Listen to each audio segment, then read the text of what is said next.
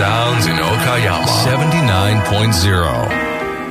時刻は6時40分になりました。後半は早川先生に高校生が学ぶ金融教育について5分で教えていただいています、はい、今日は5分でわかる金融教育何でしょう？えっとですねお金を稼ぎお金を使うということというのがですね大事なわけですよ。当たり前のことですがこれ実況出版さんの生活学ナビをもとにちょっとご紹介しますがそもそもこの金融教育が高校で始まったのはえー、と2年生ですね。2年生で家庭科を履修してその中で金融教育を行うという形に変わったわけです。はい、でなぜかというとそれはもう18歳ですから高校3年生の時にはもうすでに成人になっている。成人になっている時にお金のことを知らないとまずいということでそういう形に教育課程が変更されました。なるほど、はい、そういう形ですねでその時に大事なのはそもそもその金融商品を買って儲けようという話をまあ割としてましたけどその前にお金を稼ぐというのはどういうことかそれから使うということはどういうことか収支とはどういうことかっていうことをまず理解しないといけないわけですよ。はい、お小遣いレベルではなくてね、はい、ちゃんとね働いて、えー、なぜそうなるかというと日本ではアメリカのなどのようにあのアルバイトをして自分のその使いたいものをするというのは一般的ではないですよね。高校生高校生が。一般的ではないですね、えー、アメリカではぜ絶対全員がお金持ちの子でもやるわけですよ。なるほど。要するにお金に対する感覚を身につけるところが日本ではそうはならない、えー、なぜかというと、まあ、受験勉強忙しい。そうですね。特に、はい、進学校普通科ではそうなると。大学行ってアルバイト、はいはいはい、そうなるわけでしょう。だだから突然あの高校3年大学行った時にお金のことを考え始めてももうすでに成人してるわけで。だからそれではまずいだろうというのは分かる人よなんとなくだからまず稼ぐことはどういうことか。使うというのはどういうことか。ということをね考えないといけない。勉強しとこうという話ですね。ですから収支という考え方が経済的には当たり前なんですよね。収入と支出。はい、はい、ですね。それが家計というもの。この場合は家計というのは大学生になった場合は一人暮らししたらその大学生がもらえるお金と使うお金のバランスを考えること自動的になるので最初からそういう知識を身につけておく必要があると思いますね、はい、シミュレーションするわけですよ。例えば家賃はどれぐらいいるのか光熱費いくらぐらいいるのかこうちゃんと書いてありますが相場の金額がどれぐらいというのがあります。例えば家賃一人暮らしに必要な家具家賃が5万円ぐらい。それから光熱費、えー、上下水道ガス電気代1万円ぐらいとかね。食費外食含む3万7千円とこれも具体的に数字書いてあります。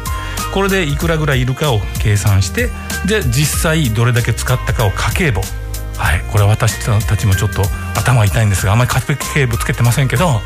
実際に使ったのをもともといるだろうと想定した金額と比較する。ということが大事。あら赤字じゃない毎月っ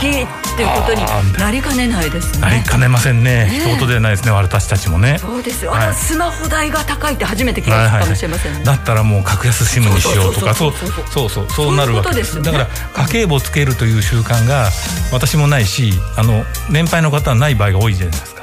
それははっきり言いますけどあのお金に余裕があるからです。これまではねそういう社会でもあったかもしれませんが、はい、はい、これからはそうとは限らないので必ず自分の収入と支出をきちんと把握してでどこを削るのかもしくはどこにもうちょっと使うのかということを考えていかないといけないという当たり前のことが求められる特に大学生になったら一人暮らしをしますから。そうなの電気代高い高い、はいはい、なんで一人なのにこんなにかかってんのって毎月言ってます私。それはしょうがないですね。どうしてもその空間を占めてるわけだから冷暖房がいるわけですよね、はい、例えばだったらその冷暖房を契約するためにはどうするかということを次に考えていくわけだからまさにこれはあの先ほど言ったスティーム教育ですね。実用に根ざしたね電気代を契約する方法でも食費なんかを削ると具合が悪い場合もあるわけじゃないですか。栄養が偏るとね、だから必要なところを削らずにあの必要じゃないところを削る。例えばさっき言ったスマホ代を、ね、少なくするとかそういうことを自分で一人一人が設計していかないといけない。時代になっていると思います、はい、アルバイトの収入はいくらだとかね、はい、そういうことも計算して、はい親にばっかり頼らないで、はい、えー、ちょっと愚痴になりそういやいやそうするとね、はい、それを示すデータをご紹介しますが、はい、新卒者の平均初任給というのは、えー、っと2010年から2019年10年間でほとんど上がっていないんですですよね。これありますが、えー、っと男性で20万から21万2千、はい、女性で19万3千円から20万6千円。つまり1万円ぐらいしか上がっていない。ということですよね。だだからそれは昔は上がってました。1980年代には10万ぐらいでしたから。ということはそこでずっと上がっていったものが2000年から頭打ちになってます。大体もう20万円ぐらいでずっと推移してますからここ20年変わってない。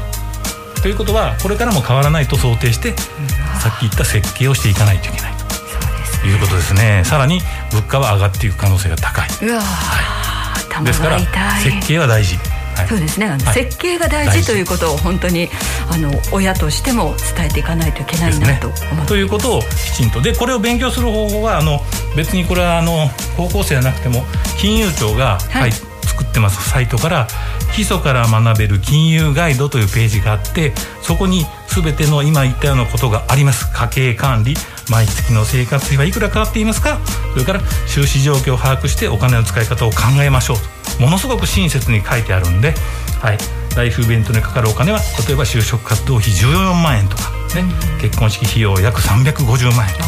出産費用51万円とか住宅購入資金建て売りで3400万マンションで4500万ここ 書いてます、ね、具体的に書いてますから、ね、ここを見てで、はい、教育費1000万円。1000万円。50代の人には教育費1000万。子どもの教育に1人当たりいりますよっていうことが書いてある。ここできちんと今もう勉強できるようになってるので、はい、ぜひここを見て親も勉強して生徒も勉強しているものを把握した方がいいと思います、はい、ちょうど5分ちょっと過ぎましたが。金融庁の金融ガイド、参考になさってください、はい、はい、ありがとうございました